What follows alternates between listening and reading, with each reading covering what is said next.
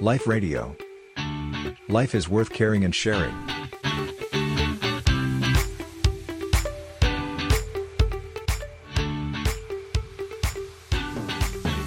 และช่วงนี้เห็นหลาย ๆ คนนะคะพระอาจารย์เห็นเขาแชร์กันในโลกเป็นยังโซไง เชียลไปเที่ยวทริปกันพระอาจารย์ เที่ยวก็ทิปคือมาเขา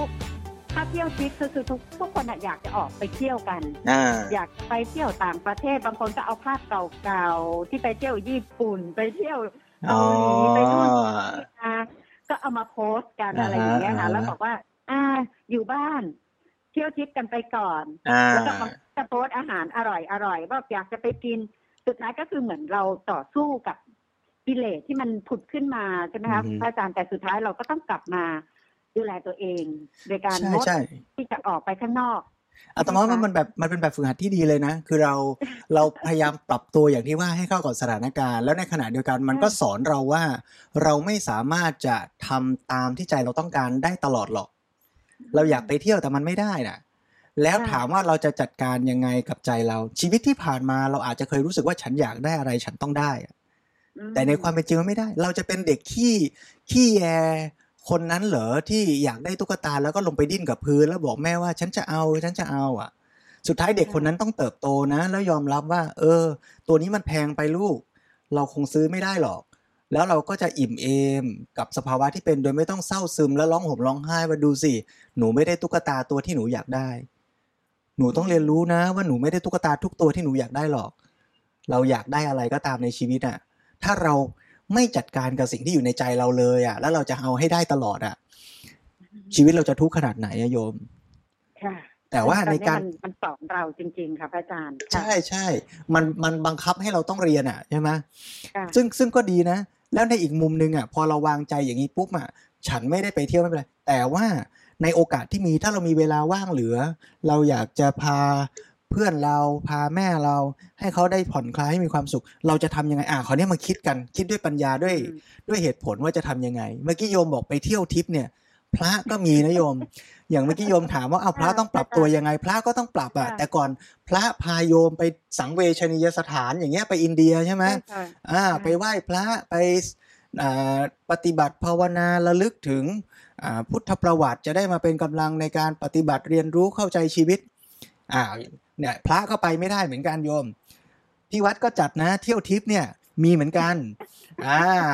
ค่ะโยมมีพระก็มีวันวิสาขาบูชาเนี่ยเป็นวันเกี่ยวกับพุทธประวัติโดยตรงเลยใช่ไหมพุทธเจ้าประสูติตรัสรู้ปรินิพพาน แต่เราจะเรียนรู้เรื่องนี้ ไม่ใช่แค่ท่องว่า เออพุทธเจ้า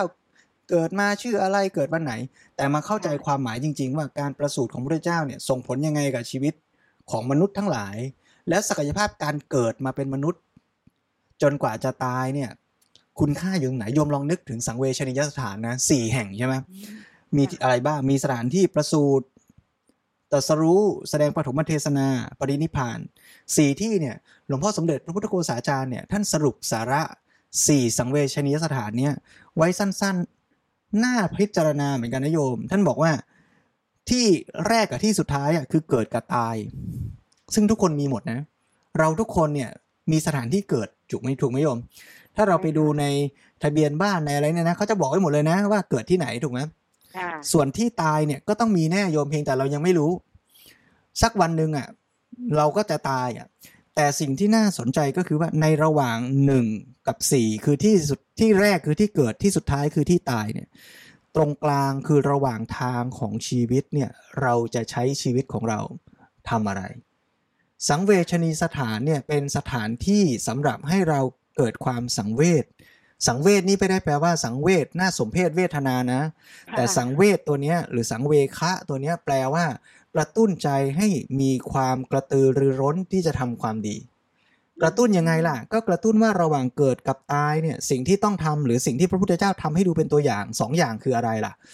ตรัสรู้ก็คือการฝึกฝนพัฒนาตน ทำประโยชน์ตนให้เต็มที่ ส่วนการแสดงปฐมเทศนาก็เป็นตัวแทนของการทำประโยชน์เพื่อผู้อื่น อย่างเต็มกำลังความสามารถ พระพุทธเจ้าฝึกฝนพัฒนาตนเองแล้วก็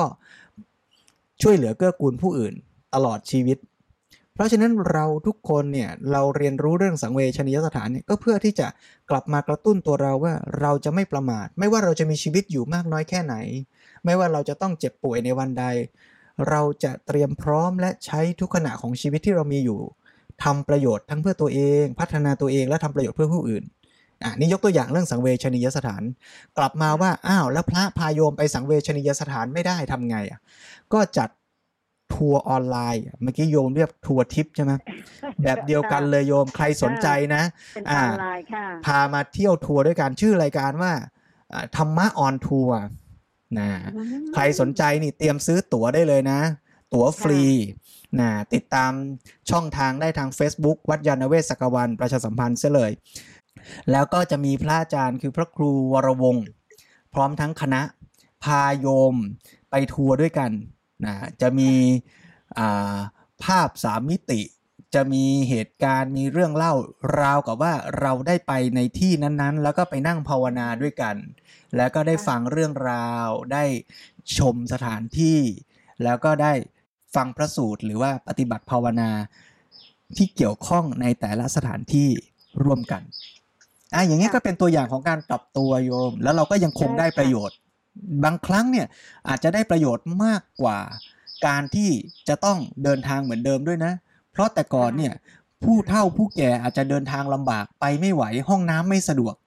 เนี่ยโยมที่บ้านอ่าได้ทัวร์อินเดียโดยที่เข้าห้องน้ำเหมือนอยู่บ้าน ไม่เสียค่าเครื่องบินด้วย ไม่ต้องทำประกันภัยโควิดด้วย ไม่ต้อง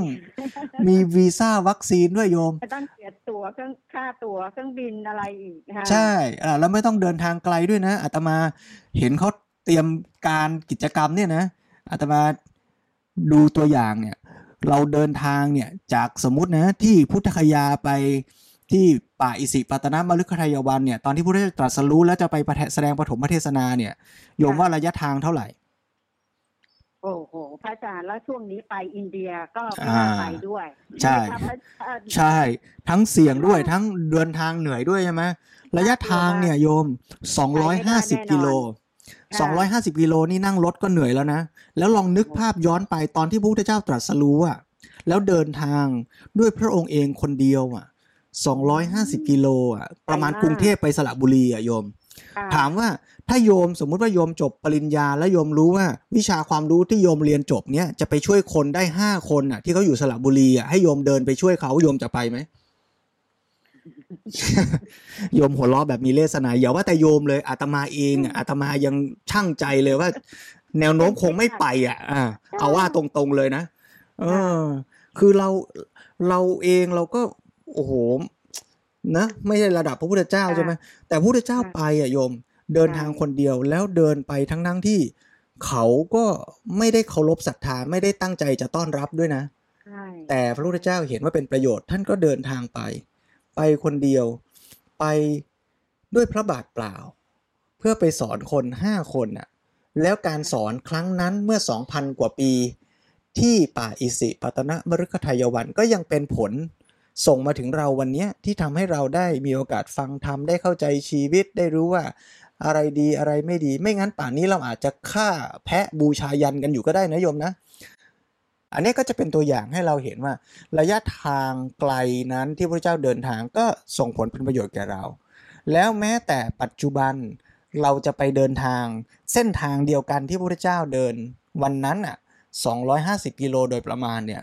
วันนี้เดินทางก็ยังลำบากเลยนะ แต่ไปเห็นทีมพระอาจารย์ที่เขาเตรียมรายการเนี่ยเราสามารถเดินทางจากพุทธคยาเนี่ยแวบด้วยระบบ Google Earth อ่า ทันสมัยอีกไปแบบคลิปจริงๆเนาะใช่พระอาจารย์แล้วค่ะแล้วบินเหมือนเร็วกว่าเครื่องบินอีกโยมวืบจากพุทธคยาเนี่ย ไปโผล่แต่ละจุดแต่ละจุดเนี่ย แล้วเห็นเป็นแผนที่ภาพรวมด้วยว่าตอนนี้เรากำลังเดินทางจากจุดไหนไปจุดไหน อ่า แล้วพอไปถึงแต่ละจุดปุ๊บ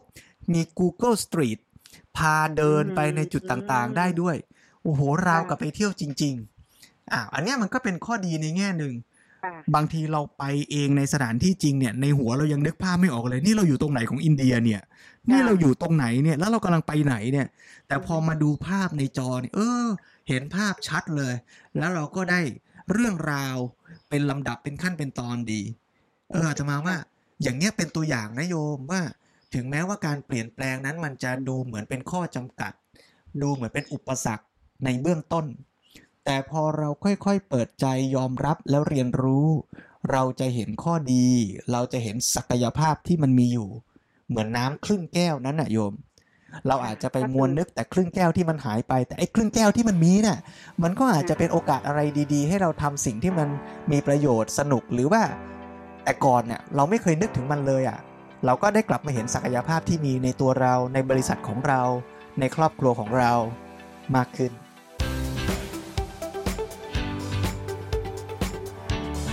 Life Radio. Life is worth caring and sharing.